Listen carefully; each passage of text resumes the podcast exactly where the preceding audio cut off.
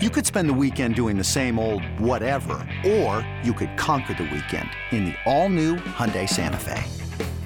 Visit HyundaiUSA.com for more details. Hyundai, there's joy in every journey.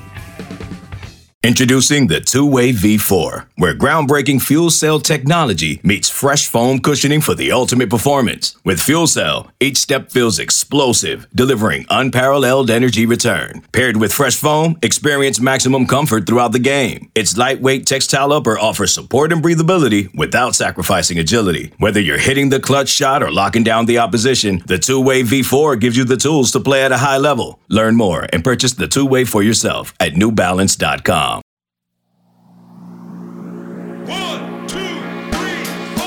Hello and welcome into the 24 7 Sports Football Recruiting Podcast. I'm National Recruiting Analyst Cooper Petagna alongside 24 7 Sports Director of Scouting Andrew Ivins, who is back in his home state of Florida after a long week in California. Drew, I don't know about you, man, but I got some sun. Like it was it was shady out there. I came back. My wife is like, Did you wear a sunscreen? And I'm like, it was only one day where the sun really came out. I'm burnt. This is like as burnt as I've been in a in a really long time. It's funny you say that because my wife literally uh, 15 minutes ago is like, all right, we need to start thinking about long term skincare because I got fried as well. It's the what is it? What do they call it? The the June June gloom or That's right. That's what I heard. I heard I heard that on the broadcast of the US Open. Somebody was complaining about that because it wasn't until like one or two o'clock until the clouds really kind of burnt off and then the sun came out. Yeah, my face is like I don't. I am. Bla- my face feels like it got blasted by the sun. Caught a couple strays out there, man. Me and you both. Both the Oyster Boys are not used to the the cool wind off the Pacific Northwest. Ray Baker, as Coach Orgeron used to call it, fight against the sun every every single day. But a good week, man. Had a lot going on. Shout out Spring Hill Suites one time for putting the Oyster Boys up, taking care of us as always. Uh, Drew Elite Eleven Finals. Julian Sayin, MVP of that event. We'll talk about him in a second. Also, overtime, seven on seven, OT seven finals out there as well. What a spectacle that event is, huh? Yeah. Yeah. You got it going on. I saw you uh saw you put it on the Instagram. I saw you got a little uh got a little was, booth love, right? I was in the broadcast booth for a little bit on on uh on Sunday. They needed some help. I, I, they were I was they were calling a game and I was up in the booth and they kept calling Tramell Jones, who's the 2025 FSU quarterback commit. They kept calling him Trever Jackson for probably a solid 10 minutes. And I just had to be like, hey guys, that's that's Tramell Jones. And it is what it is. Uh, no, it was a good few days of football. I think a lot of people are probably wondering why we didn't do an instant reaction kind of after Friday or Saturday or Sunday. But the reality is, you were flying, I was flying. I was at the OT7. I did go to the US Open round three, and it was probably best to, I don't know, digest and think things over before jumping back in here and, and putting a bow on the Elite 11 finals. I think we learned a lot from those three days. And then, you know, some of the quarterbacks threw at the uh, OT7 finals. Julian Sayin, I, I, put together a dream team for that tournament, and Julian Sayin was the quarterback. You know, he he went from one event right into the other. You love to see it. So I don't know, Coop. I guess let's start at the top. Like, what is your now that you've had 72 hours to think things over? Just give me the biggest takeaway you have coming out of the Elite 11 finals. Well, I, I was really focused on that California one versus two, right? Like Elijah Brown, who we have at 33, Julian Sayin that we have at 34. I think you could come out of that. Not, I think. I mean, I, am going to be pretty convicted on this. Those two guys, in terms of where we see them going opposite directions, right? Julian Sayin MVP of the event. I thought he had a super clean week. We've talked about it. If you've listened to the prior podcast, I think just physically he surprised me you know and and the thing about him i'm going to be interested to watch this fall. Doesn't always pop on tape. Statistically he's super clean. He's over 70% i, I believe in his career in completion rate. But you don't always see those kind of like wow plays on tape right? He did some things this week to made make me believe that he's got a lot more uh, to be developed at the next level, which is what I'm excited about. I, I kind of want to see that translate to the next level. On Elijah Brown, he did not make the Elite 11, the final Elite 11 by the Elite 11 finals. He did not make ours either. That being said, he he commits to Stanford yesterday, I believe, right? Sunday, yep. Sunday, and I think that's a huge gift for Troy Taylor, and I think it's a little bit symbolic of where they're going. I know Stanford for you and I is going to be a talking point later this week, but I like Elijah Brown. Like we said, we talk about the resume 29 and 1 as a starter. I think the arm, when you're projecting to Sundays, leaves a lot to be desired. Um, and I don't know if that was his setting. I think when you go see him on a Friday night playing against some of the best competition in the country, you're going to take a lot more away from Elijah Brown. So that was, uh, you know, I, I would say, like, I want to preface it that maybe that's not the biggest takeaway, but off the top of my head, that was kind of what I was that was a storyline that I had circled going into the event that I, I really wanted to get that figured out. And I think we got a we got a clear answer there. Yeah, you mentioned Julian Sayin in that resume. Uh, for all we talk about Elijah Brown being 29 and 1 on Friday nights, you know, Air Noland 28 and 3. I mean, Julian Sayin is 21 and 3. Uh, I said it 10.93 yards per attempt, which is, I think, second best amongst the Elite 11 finalist. That means he's pushing it down the field. Not a ton of checkdowns. I mean, it's not a uh, bulletproof statistic, but I mean, you can kind of gather some of that or or gather or pull some information. Uh, 68.6%, like you said, over his two seasons, throwing an interception just once every 56 pass attempts. I think coming into the Elite 11 with Julian Sayin, I viewed him as a, a high floor prospect, right? But I didn't know and I don't know, I've been struggling to find the term for this. I didn't know his growth potential, like how much more you could get out of him. But after watching him at Redondo Union High, after seeing him at Golden West College, like I think there's still room for him to get even better. Does that does that make sense, Cooper? Like I, I thought he was kind of is what he, he, is what he is, but I think I thought it, yeah, it, I like coming into the week you know, we got the update coming out at the end of the month here soon, and it's high priority on the quarterbacks. But initially going into the event, I thought he was closer to 64 than he was to 32. Right.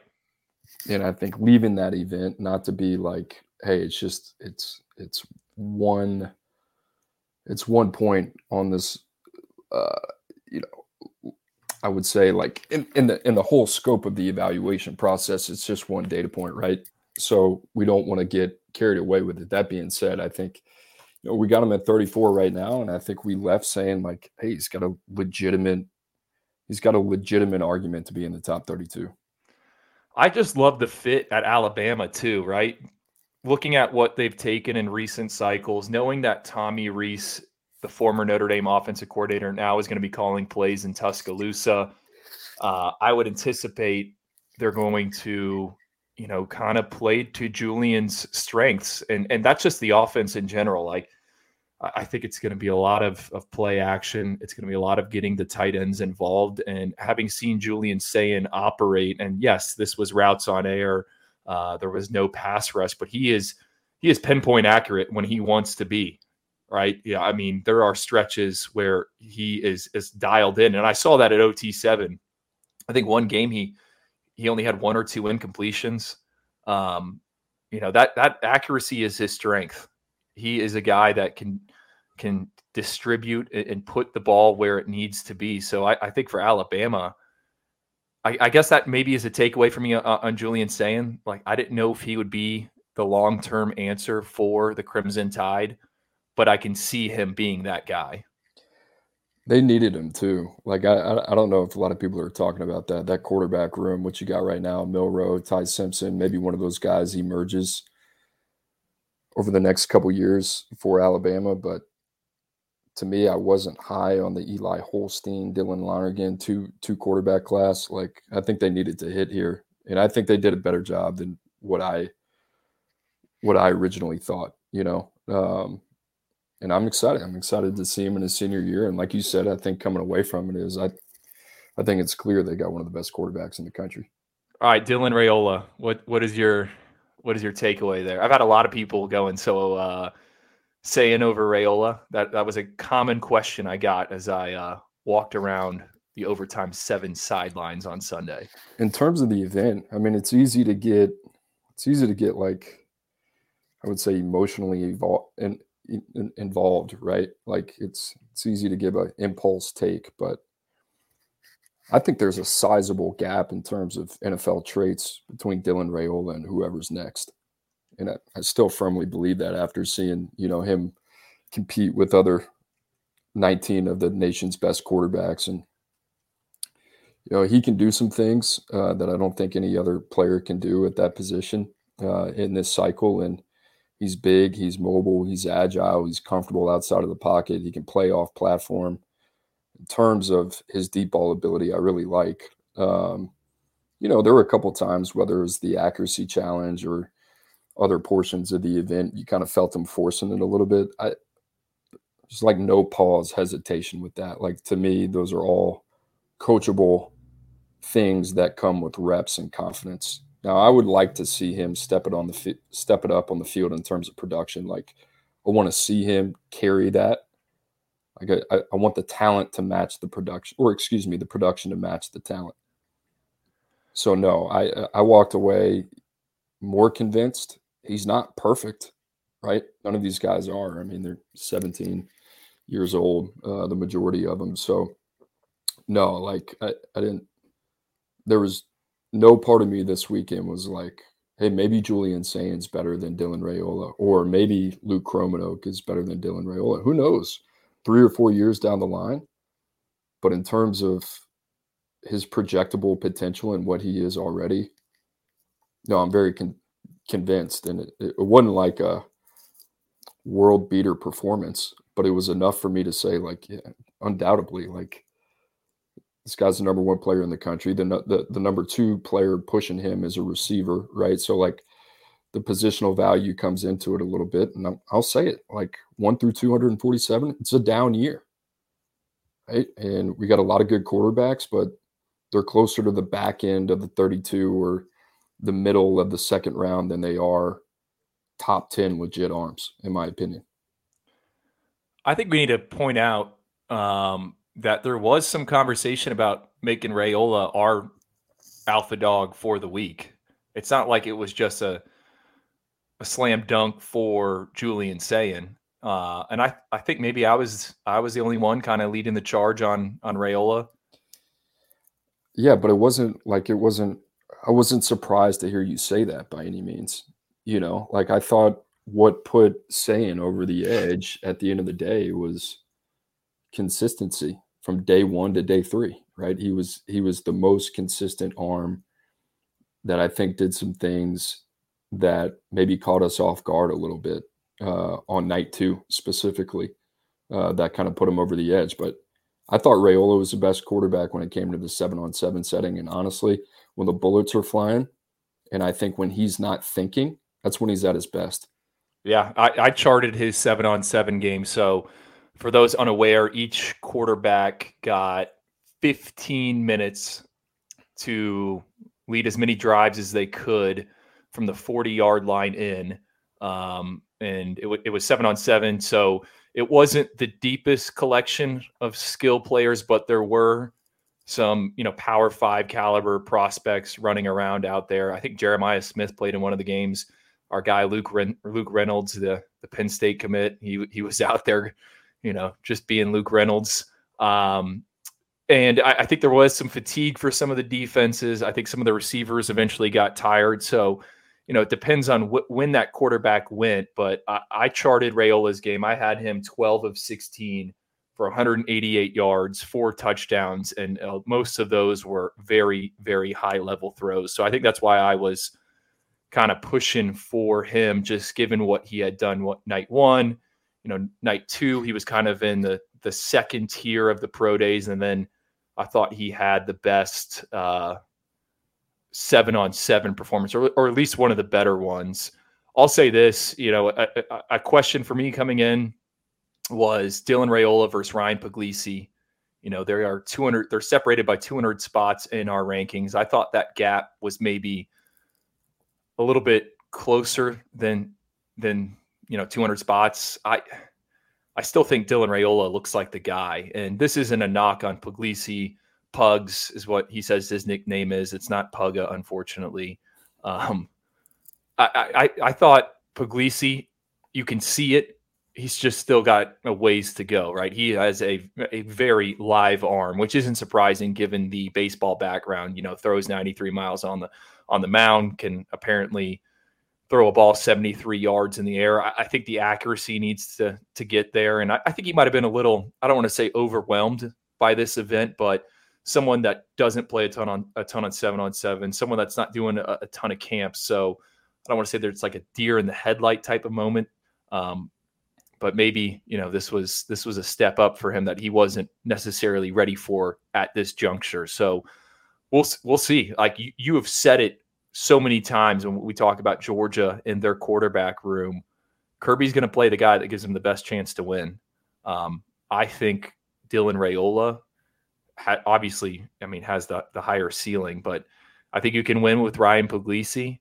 Um, and and maybe if you're the Bulldogs, like this is the perfect situation. You know, like just two quarterbacks, and, and they're both going to push each other uh, for the foreseeable future. Great part about Georgia is if you're a quarterback, like you don't need to be a superhero, right? You don't need it. You don't need a cape. You've had 25 players drafted over the last two years. We continue to bring up that stat, how impressive that is. But with what they're able to do to kind of dictate the game defensively, right, with that front seven and an aggressive back end as well, and then what what they're able to do on the offensive line in the run game. Well, Dil- nice, Dylan, Dylan Raiola, in theory, should allow them to challenge the deeper third like never they haven't been able to in the past. Yeah, I, I, took a little bit of flack for this, like, but when he committed, I thought I was like, hey, this is a really good fit because I think it opens a play action passing game for them, which I think is his best quality, right? Is being able to throw that deep ball accurately, and that showed up a number of times times this week. I, I didn't think there was anybody even kind of like remotely in the same realm of what Dylan Raiola was kind of in, in, able in terms to do of, with the deep ball. In terms of the touch, all the of place, it, the placement, the pace, the and, the and the consistency, right?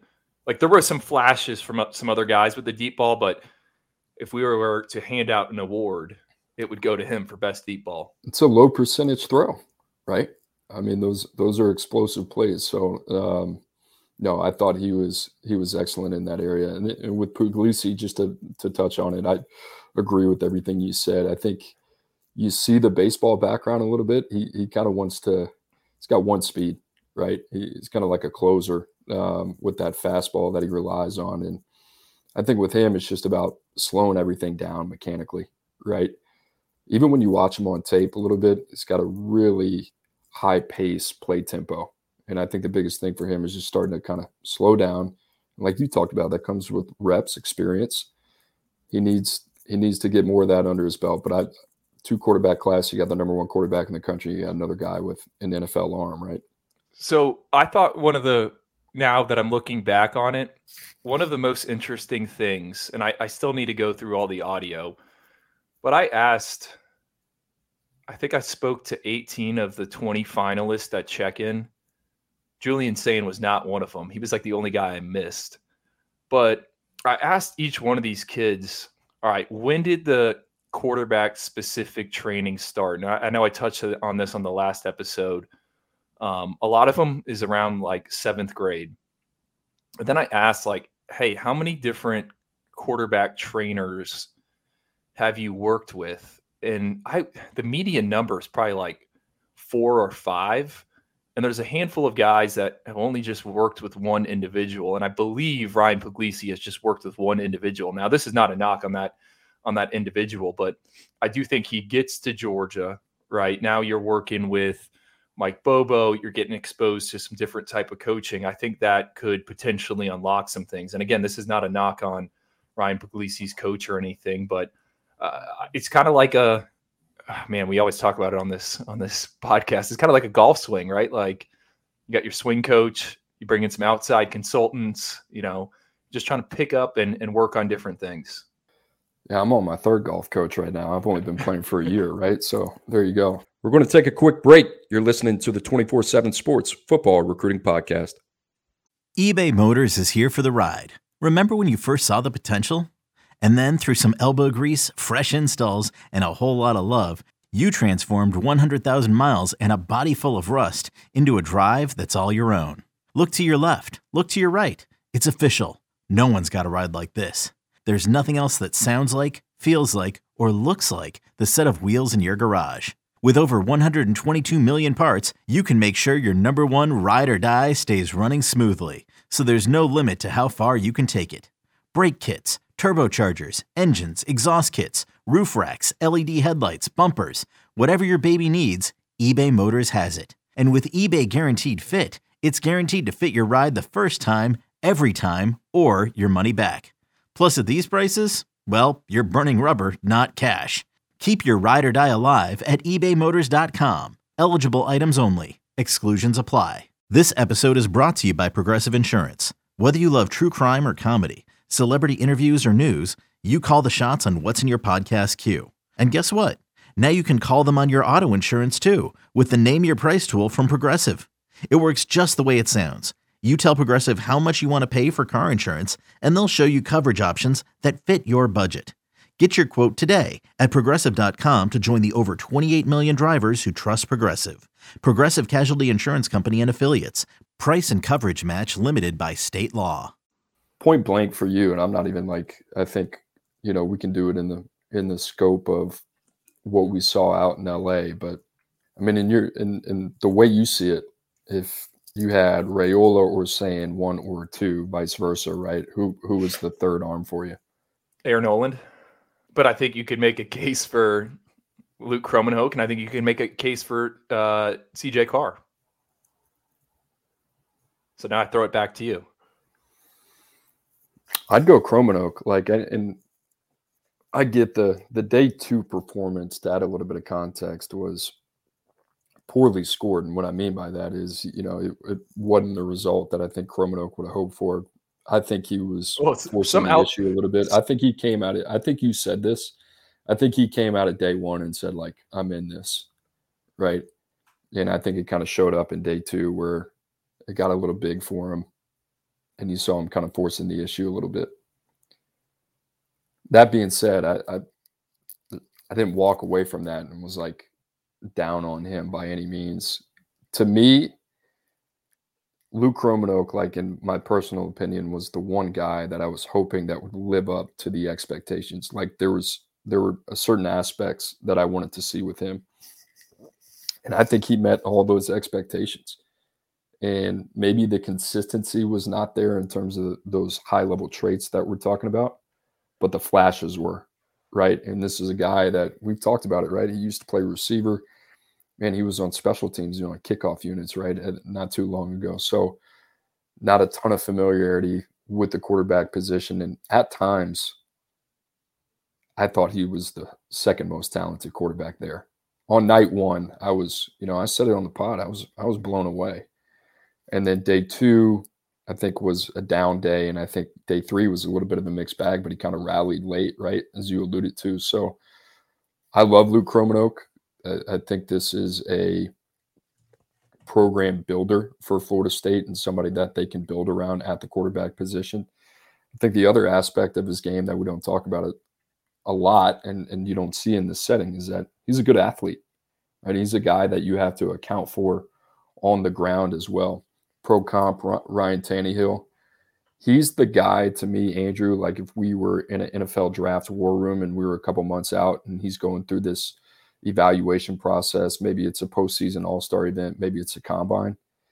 He's the guy that just steadily climbs the draft boards, right? And I don't really see it being any different from us. I mean, like the more you kind of learn about him, the more you really like him. I don't know if you're going to agree here, but I'm gonna I'm gonna float this out. Is he the best on the move when it comes to distributing the football? and and maybe we didn't see it in Los Angeles, but I'm talking on tape, right? I like Dylan Raiola, how he moves around in the pocket. I, I think he's kind of savvy in there, and he's not much of a a threat as a runner, But Luke Kromenhoek, he can roll out, right? And he can he can pepper it down the field and hit his marks, but he's also you know, if he sees the lane, he's going to get 10 yards. He's, you know, I, and I'm trying to think of who else in the class can, or of this group can do that. Like we've said with Air Noland he wants to play in the pocket. Julian Sayin and I brought this up on our, our, what was that? It's like a post game show for the Elite 11. You know, Julian Sayin's one of the only individuals here or at the Elite 11 finals that if you watch his junior stuff. Like he works under center at times. And I think that might have helped him a little bit. You know, a lot of the a lot of the stations, you got to take a, a, a, drop from a tee, you know, in in under center stance. So I think that's something about Kromenhoek. You said you brought up him coming on late Friday during seven on seven. He started off back to back sacks, right? So you have what four or five seconds to get rid of the football. If you don't, it's a coverage sack, plays blown dead. So I don't think anyone else started off with two straight sacks.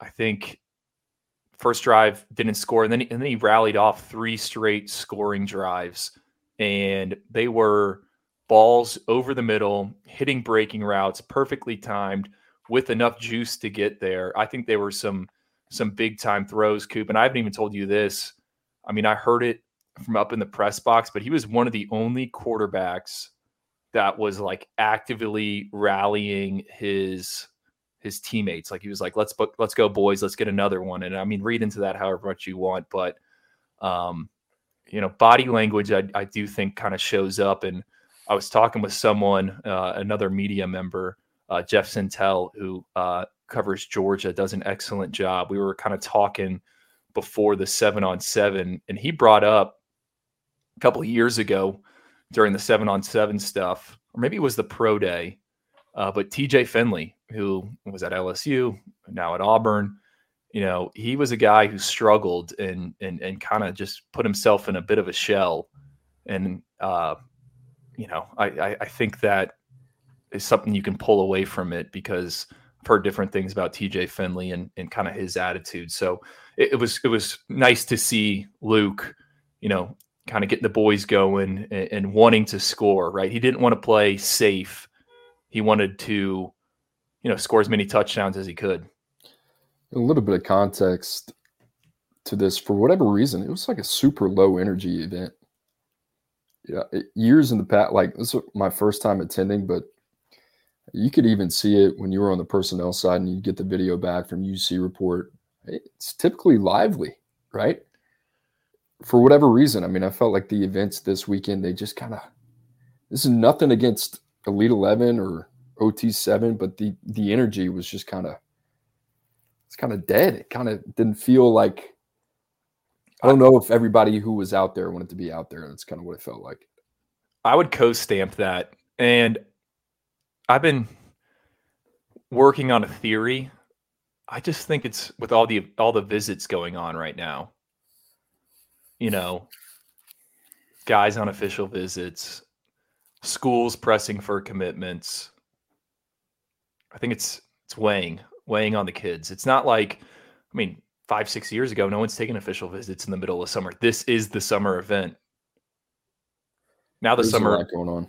Now now the summer event's going to a school taking some photos with a, a luxury car anyway, I like that conversation. I think three through six is going to be interesting, right? Because you got a couple names in there. You you tossed out Air Noland Luke Kromenhoek. We talked about CJ Carr. I think we'll get back to in a in a minute. DJ Lagway, another arm. Jadyn Davis. We haven't even talked about him. Number two ring signal caller in the country. Drew, I've had a I've had a lot of questions because it seems like there's been a lot of different reports depending on who you talk to about CJ Carr, but you know, your general takeaways on him. And I'll I'll say this: like you and I were, we had we had some expectations for him coming in into the event. So I'd love to get your thoughts on, hey, did he meet those expectations? Was it a mixed bag? Was this a guy who underperformed? What what were your thoughts on on CJ Carr?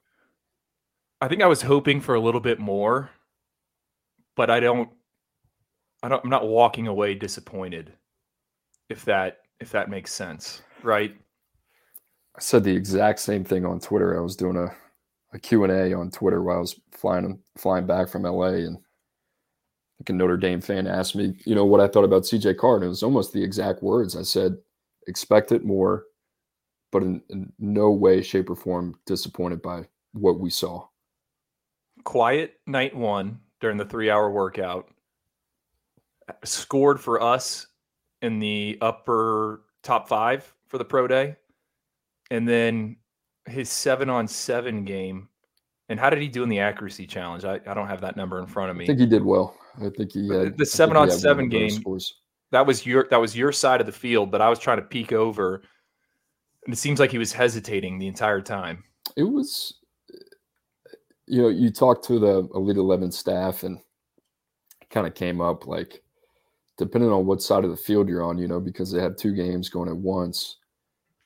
I think there was one side of the field that terms of talent allocation at the skill positions was a little bit lopsided. And then defensively, the same deal, right? So I think in CJ Carr's case, he was going up against one of the better defensive units and maybe a little bit less equipped in, in terms of surrounding talent. That being said, I mean, you know, like you, you, got to be a little bit realistic with it. I, I expected more decisiveness and assertiveness from CJ Carr. You, you talked about the hesitation. You know, I thought this was a guy at times that did a good job of attacking the deep third, but you know, like in, in terms of experience, I, I expected him to kind of be the one that came out like Julian Sayin did, like a vet, right? And, and kind of have that vet presence. And I think at times he kind of shelled up a little bit. Uh, that being said, just kind of being around him, the way that he's wired, I could also see himself putting a lot of pressure on himself. Yeah, that's fair. So I don't like in terms of do I draw anything negative from that long term? No. You know, um, but I did expect more. I think I think I wrote this like I come out of it he's got the prototypical frame. He has it between the ears. We've seen him make the throws. We saw some some magic as a junior. Want to see what he does as a senior. We're also going to get him in the All American Bowl. I believe he was the second quarterback invite for that. Jadyn Davis was the first. So, like, I, I think he can. I think he can win on Saturdays, and I think he can play on Sundays. Is that is that a fair way to to put it? I think that's fair. I mean, I think for a handful of these guys, Julian Sayin included, we wanted to see if they could play their way into the five star conversation. And I think for the both of us, we both thought that CJ Carr would be one of those guys that would rise to that occasion and make it very difficult for us to keep him out. And point blank, I don't think he did that, but that doesn't that's okay, that, right? I mean, that, he, he's still got another he's got another fall under his belt, right? So and then 12 games in an all-star game. 12 games and all-star game. Practices. And ultimately at the end of the day, that's more important than you know whatever we've seen over the last week. So no, I'm I'm I'm I'm not selling any stock on on CJ Carr by any means. Drew Jadyn Davis. Where do you want you to know, start with him? Yeah, well, I think it's interesting. It, it's every time we talk about the top quarterbacks, I almost feel like we just he's a guy that we forget about, right? It's easy to forget about because I think when you stack them up with some of these other guys we talked about, we talked about Raiola, we've talked about Sayin, we've talked about Kromenhoek, talked a little bit about Air Noland. I think when you start with him and you talk about when it comes to our rankings, I don't think he has the type of physical clay that matches up with some of those names that we've already discussed but he does some things that I really like. And you talk about the floor, talk about what's between the ears, very charismatic. I thought, like, you know, we kind of went into it and said, all right, this is going to be a guy that's going to have to battle to kind of keep that fifth star. Did he do enough? I don't know. We'll see. But in terms of like, I don't want that to take away from the fact that Michigan's getting a very good football player. Right. And I think what I liked about Jadyn is he kind of knew showing up that his back was against the wall. Like he he made sure to point that out. Like, hey, you guys have, and I don't know if it's just us, but maybe the media in general, like you guys have forgotten about me. And he pulled me aside and said, look, do you remember when you got, you know, we first met after the FBU freshman All American game? And it's like, now we're here at the Elite 11 finals. And it, it, it has been wild to see his his path you know what is that three two three years? Um i i i view him you said high floor like i think he might be one of the safest quarterback prospects. Is that a good way to put it? I love the fit too. Yeah like he, he's obviously already you know sewn up and committed to michigan but you know we keep coming back to and it's not a knock. I mean he's a, he's an elite level short to intermediate passer and I thought, you know, I, I talked about maybe the lack of assertiveness and decisiveness from CJ Carr. I did not think that was an issue with Jay Davis. And the other thing that he did during the seven on seven portion, and he did it on night two in the in the pro day portion as well. You know, I, I saw him a month ago in Atlanta, and the biggest takeaway that I had there was like the ability to attack the deep third was a little bit concerning. You see him a month later, and from what we were made aware of, he he's been kind of going through some things in terms of his arm mechanics. Right, he's got a little bit of a hitch. Ball drops a little bit in terms of his motion. He's trying to get that cleaned up and get it a little bit more condensed. It's a difficult thing to do, right? And I think mentally pretty taxing for a quarterback. I thought he did a really good job of just competing and throwing his weight around. And you know, you talked about his mentality of feeling like yeah, I'm I'm the forgotten man. I thought his performance this week was indicative of the type of competitor he is. And yeah, he might have not been the most talented arm out there, but there was no way that you were going to overlook him after this week either. Right. I, I think you said it with fit. Like you're a Michigan fan, man. You got to be. I, you still. I, I think you need to be excited about him.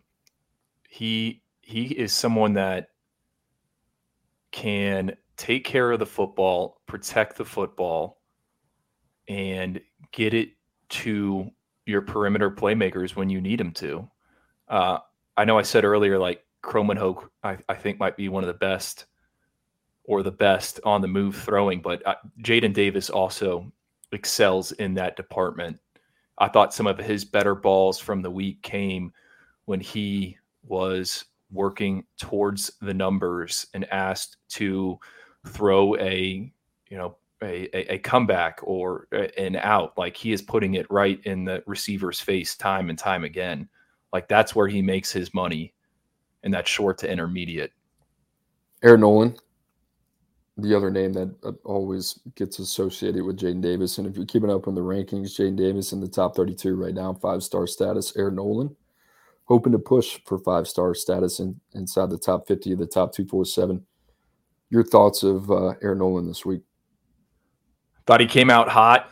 Um, maybe drifted back a little bit. But when you kind of go back through the entire week, I thought it was solid. I, I, I still think he has a, a, a very high ceiling. Um, I didn't get to see much of his seven on seven games. I'm gonna have to default to you there, but I I think it's hard to come out of that event and not think he is one of the top six guys in the country.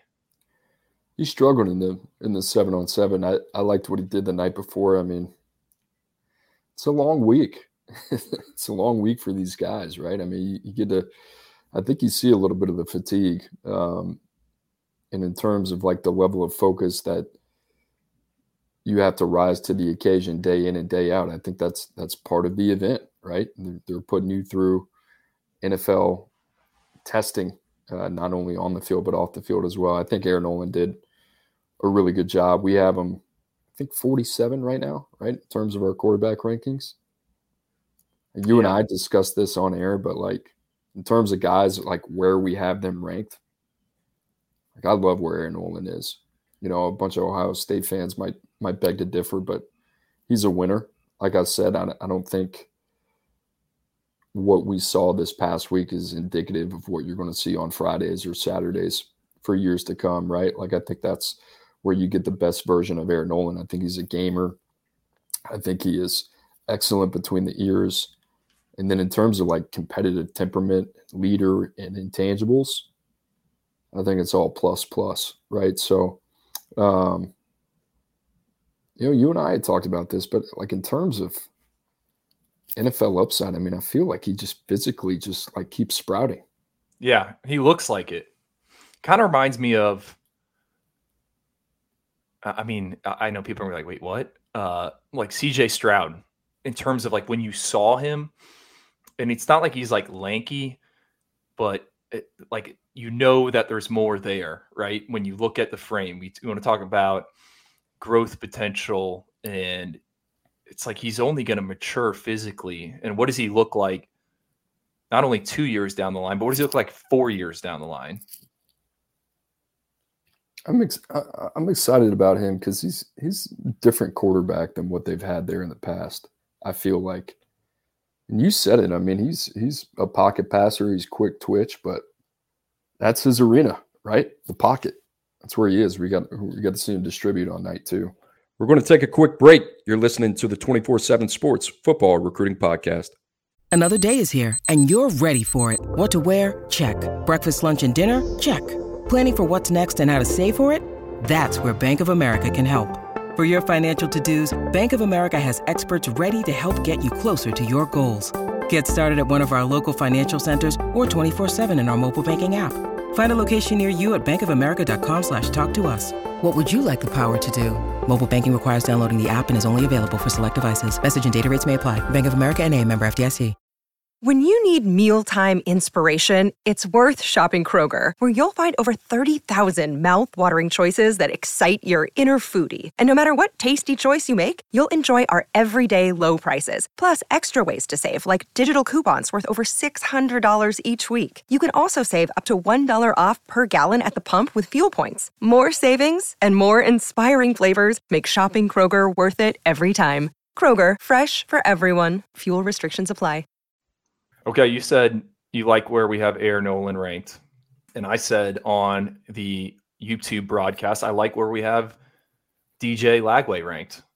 You know, the goods were really good. I think the bads were kind of bad. Uh, he had one of the worst seven on seven performances, was picked off twice, never found the end zone. That was, I believe, the last game of the day or the second last game of the day. Um, but I thought DJ Lagway looked like he should be there. I thought there were flashes where you're like, all right, if this guy gets it together, it he he could hit and he could be it could be huge. Um, I think we've discussed it here in this airspace. He's got such a big cannon for an arm that he doesn't really have to use his lower half. He's an upper body thrower and I think the biggest thing for him is going to be sinking, syncing up the lower half, the footwork, and the arm, the top half, the torso. To me, like he's he's a big ball of clay, right? We got him inside the top 50 right now. You really learn to like just appreciate DJ Lagway when you turn on the tape. Right? When when it's organized chaos and you get to see him at his best, which I think is as a playmaker when the play breaks down. The structure of the pocket and the structure of the offense is completely different game. Right. But I think when he has to be able to create, find explosive opportunities down the field, or maybe create with his legs, that's where DJ Lagway starts to separate himself from the rest of the pack. Now, if you know anything about Elite 11, it's all about structure, right? You got 20 scripted plays, you got 15 minutes in a seven on seven setting. And then you have pretty much a stationary three hour workout on night one. I think the best way to describe him is he was a mixed bag. And the talent is so intoxicating. And maybe the floor is lower than some of these guys that we've talked about.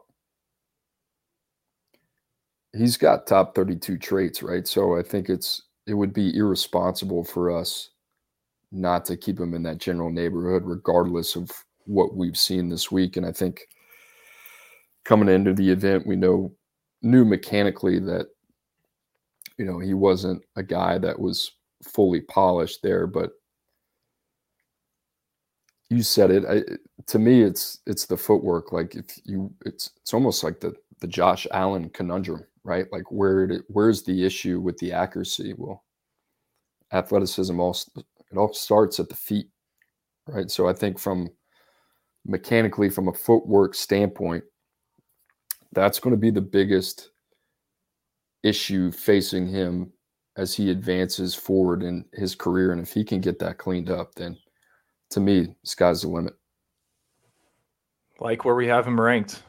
You want to go down the let's let's hit on some other guys. We're already we're already 42 minutes into this. Yeah, thing. I was about to say I don't want to be on here an hour and a half, but um yeah, some some other names. I mean, I guess we can kind of I don't know. The names that I would say maybe surprised me a little bit. Like I, I was doing research on Will Hammond up until I got to LA.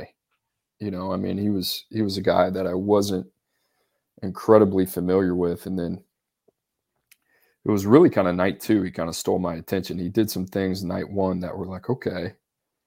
Then you see him night two. He comes out, and I think we scored him a, a 37 on our grading scale, which computed to a a top three grade. And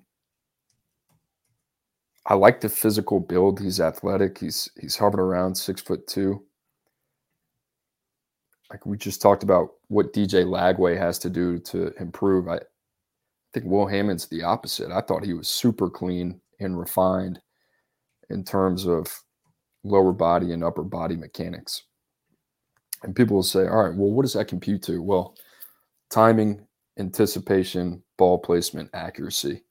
I thought that showed up throughout the week, and I, I thought it showed up in the the accuracy challenge as well. And then I'll tell you what, like I really enjoyed meeting with him one on one. Like I, I just kind of like the way that he goes about his business, and you can tell he is super mature, but not too serious, right? And is very confident in himself. And like there was no, I didn't, I didn't feel like there was any chip on his shoulder. That was one of those those guys when you asked him like, "Hey, what are you trying to get out of this week?" Like, I'm surrounded by incredible people. I'm trying to learn. I'm trying to be a sponge, but I'm also trying to compete. Right. So, I think he had a heightened level of, of self awareness, and I think I think Texas Tech's got a winner in him. I I like him a lot. So I, I just went back and I looked at my my write up on Will Hammond prior to the Elite Eleven, I said smaller framed RPO type that uses tight lines and not a, a ton of loft to hit his targets. Attacks different levels outside the numbers, clean footwork. Um, wonder about his ability to hit deep shots, comfortable on the move, all about timing. Reminds me of of Jake Haener, the Fresno State quarterback, who was what, what was he selected? What fourth, fourth round? But I come out of the Elite Eleven and like Will Hammond is not smaller framed. Like he is, he's kind of ready to go. And there's been some back and forth, you know, to take you inside at 24 7 sports on on Will Hammond. And like one of my questions is all right, like what is his what is the big trait? What is the big quality? Like what what does he do best? And I don't know if there is one. And, and maybe that's what makes Will Hammond and Will Hammond. He's just solid all around he's well rounded, right? I mean, it's the same thing you saying solid, but I mean, he's. I don't think we've talked about that enough. I do think he is one of the more college ready arms that we got to see in this setting over the last week. I, I liked him a lot. Drew, another name that I was I was really kind of intrigued to to see was was Colin Hurley, the LSU commit out of out of Florida, and you know, I think the biggest thing with him when he reclassified was obviously somebody that we had pretty highly ranked in 2025. But when we reclass, when when we re-ranked him after his reclassification, you know, he lost his four star, went down to a high rated three star. Seeing him in person, it's it's hard. Like I was Glenn West who's over at Go Two Four Seven covering LSU, he was asking me about him, and I was just telling him it's like the the performance, which overall was a really positive one for Colin Hurley, and then you take take into the fact that he was the youngest participant in the field.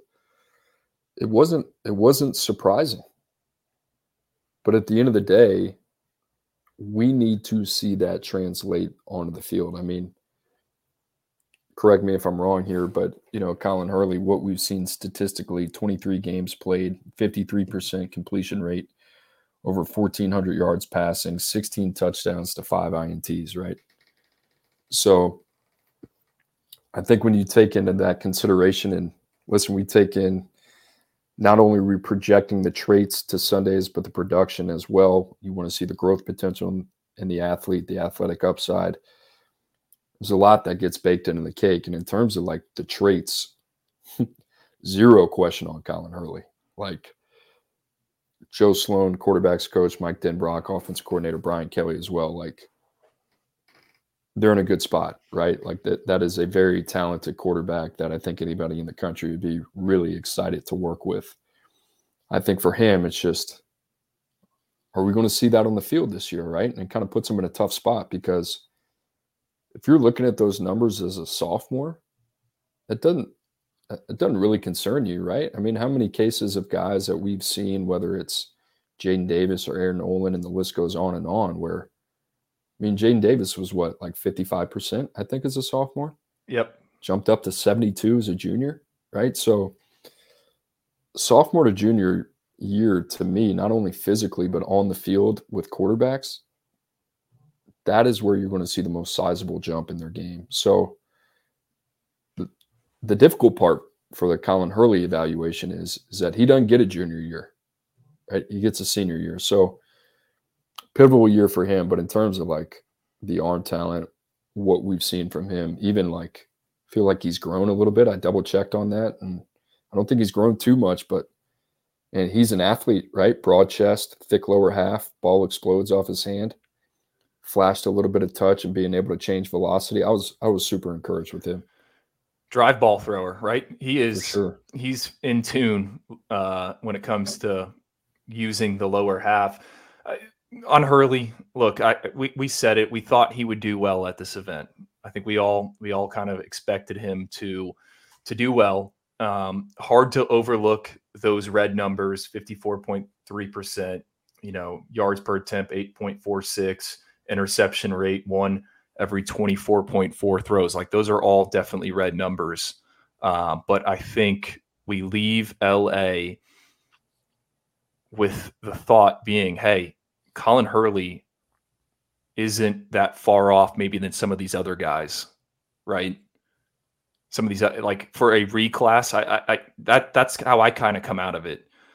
Physically looked the part, matched up with everyone there. Uh, arm was there, so you, you mentioned it. I think what should be his junior season, it's going to be his senior season, will be big. But I think I kind of came in again. I thought he was going to do well, but there was the there was in the back of your head, all right, like what if he shells up? What if things don't go well? You know, what does that mean long term? And it was the complete opposite. All right, Drew, let's try to get out of here in the next 10 minutes because I, I, see the work piling up on our desk on our desk as I'm looking down on the phone. But four other names, and if you want to add another name that you want to talk talk about here, feel free to to put them in there. But I think for me, Drew, Daniel Kaelin, out of Nebraska, heading to Nebraska, going to play for Matt Rhule. Won the really, accurate, yeah, won the accuracy challenge. Had a really strong week. Ethan Grunkemeyer, baby Grunk, as uh, Greg Biggins refers to. Big week. We'll talk about him here in a second. Trever Jackson as well, the lone uncommitted prospect of the Elite Eleven, and then Hauss Hejny is going to be playing his ball at TCU. Drew, I'll kind of let you take it in whatever direction, and then I'll pick up the slack from there.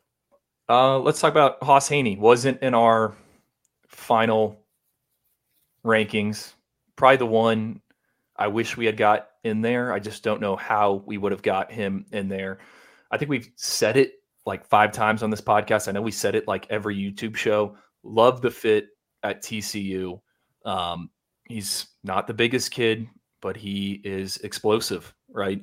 Um, and he is a guy that can run the football. I mean, he has legitimate verified track speed. Loved interviewing him, meeting him, talking with him.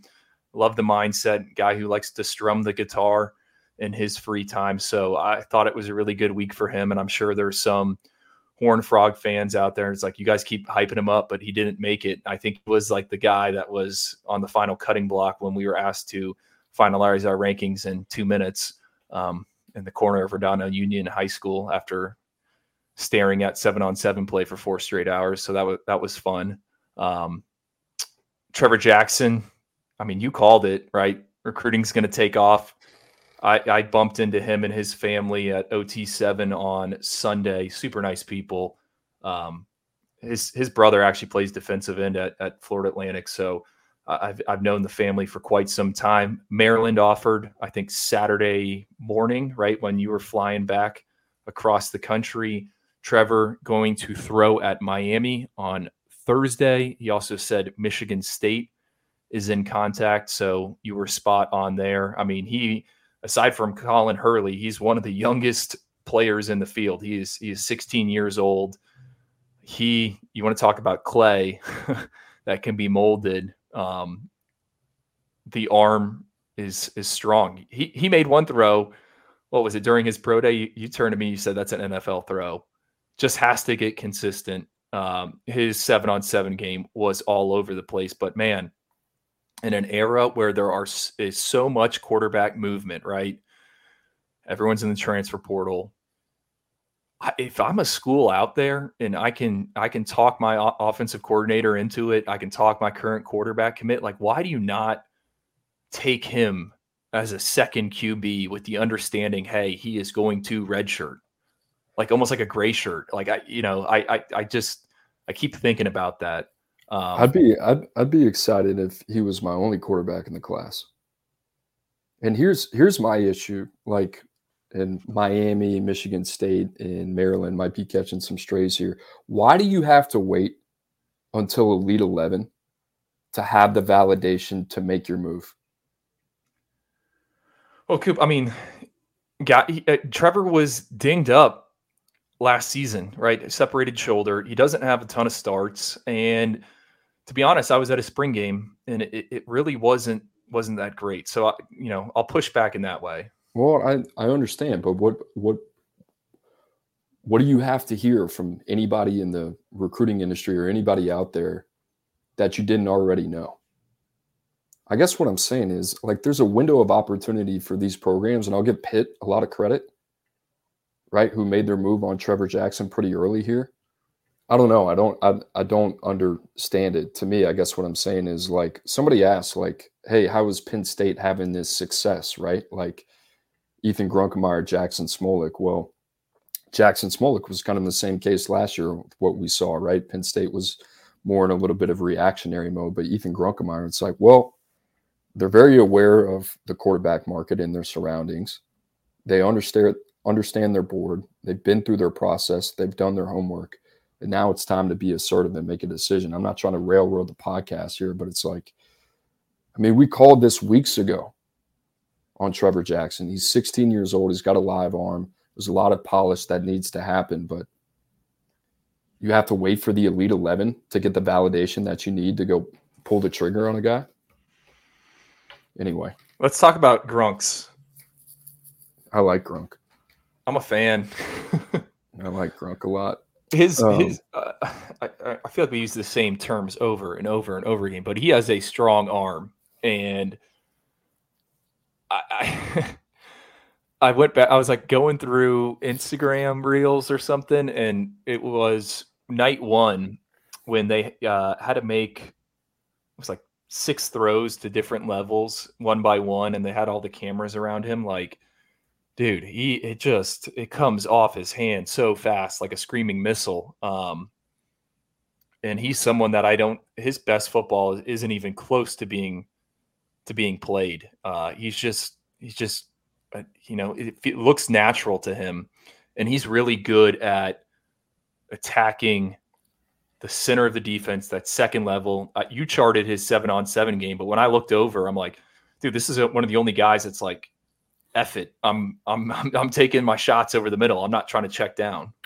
he was letting it rip. I think he got a, a little bit more and more comfortable as the as the week kind of went on. You know, I thought week or or day one. Um, I don't want to say it was a mixed bag. I actually think he ended up um, playing quite well on night one. But I think initially, you know, there were some things that he was probably a little nervous. I would say, um, and then you get into the week and you're like, all right, the for some of these guys, I feel like the fact that there is no expectation for them to uh, perform at a high level, that almost is a positive for them. And I think in a guy like Ethan Grunkemeyer, and certainly in his case it was.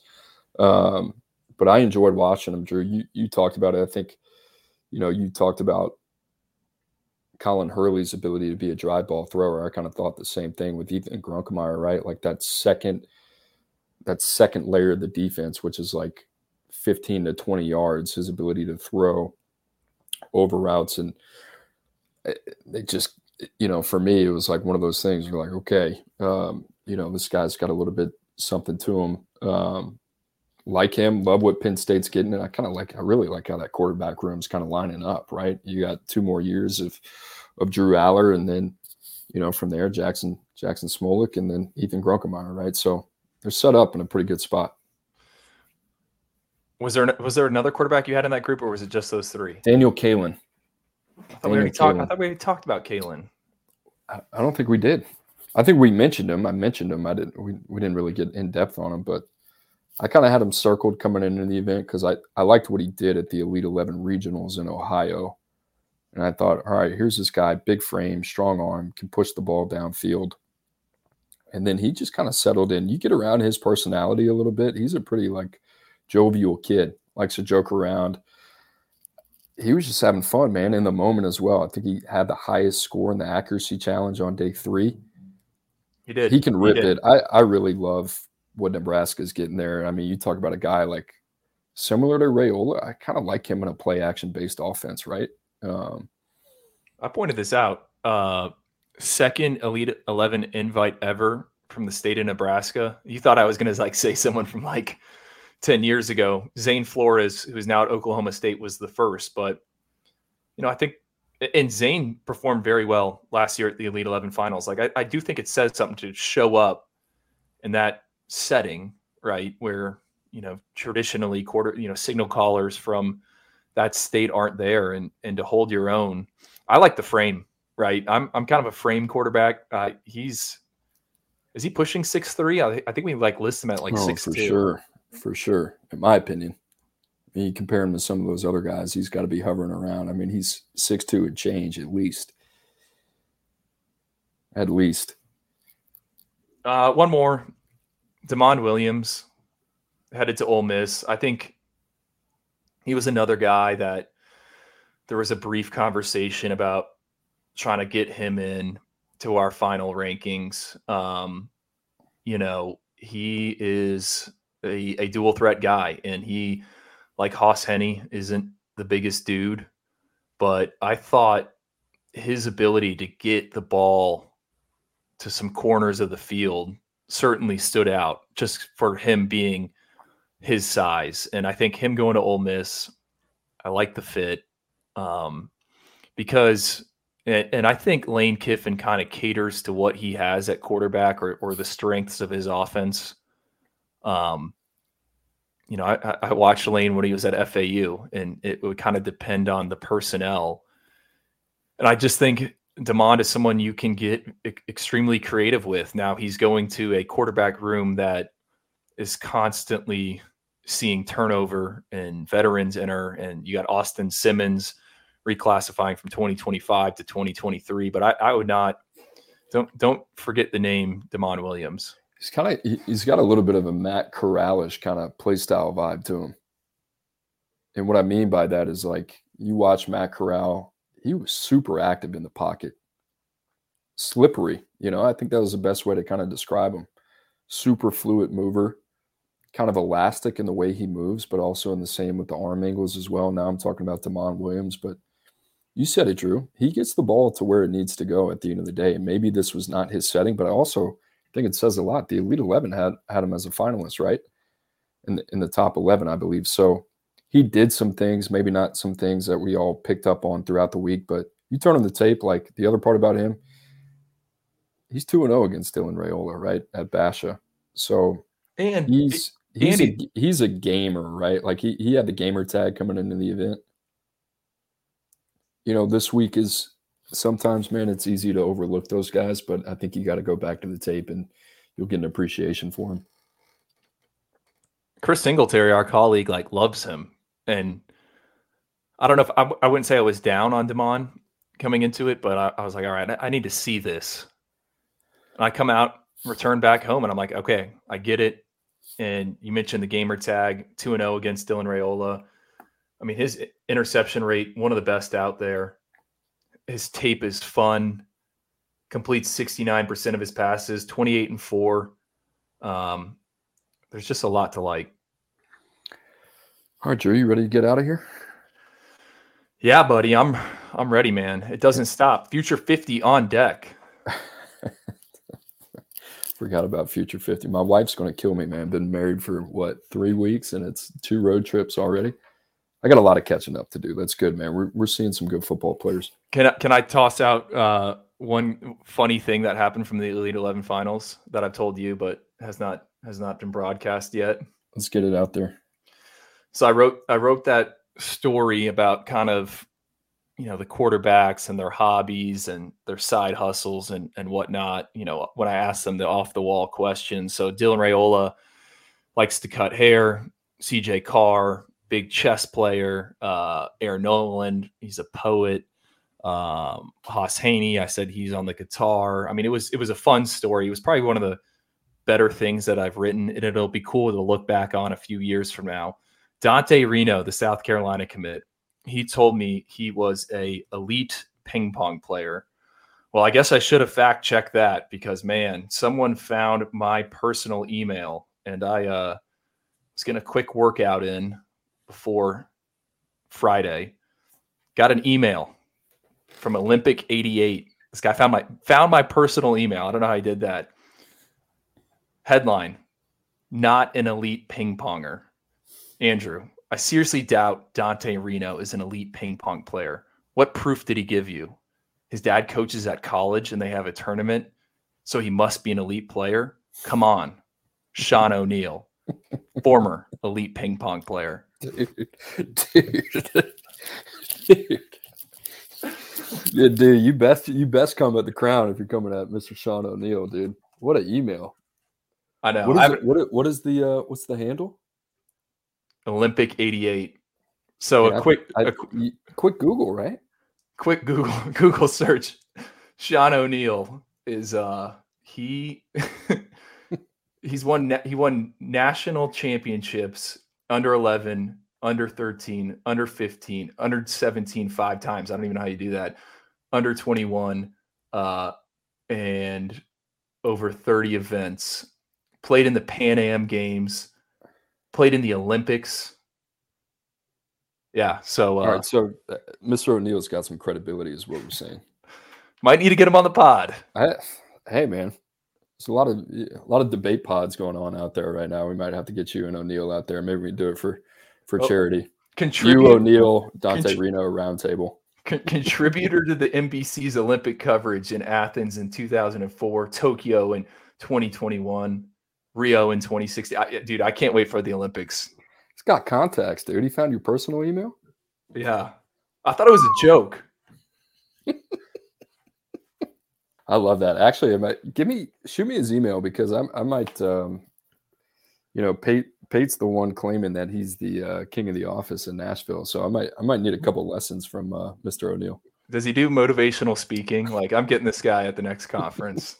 That's our guy. That's our guy. All right, Drew, we got to go. For our director of scouting, Andrew Ivins, our producer, Lance Quinn, for Mr. O'Neill, I'm Cooper Petagna. Guys, thanks for listening to 24 7 Sports Football Recruiting Podcast. We'll.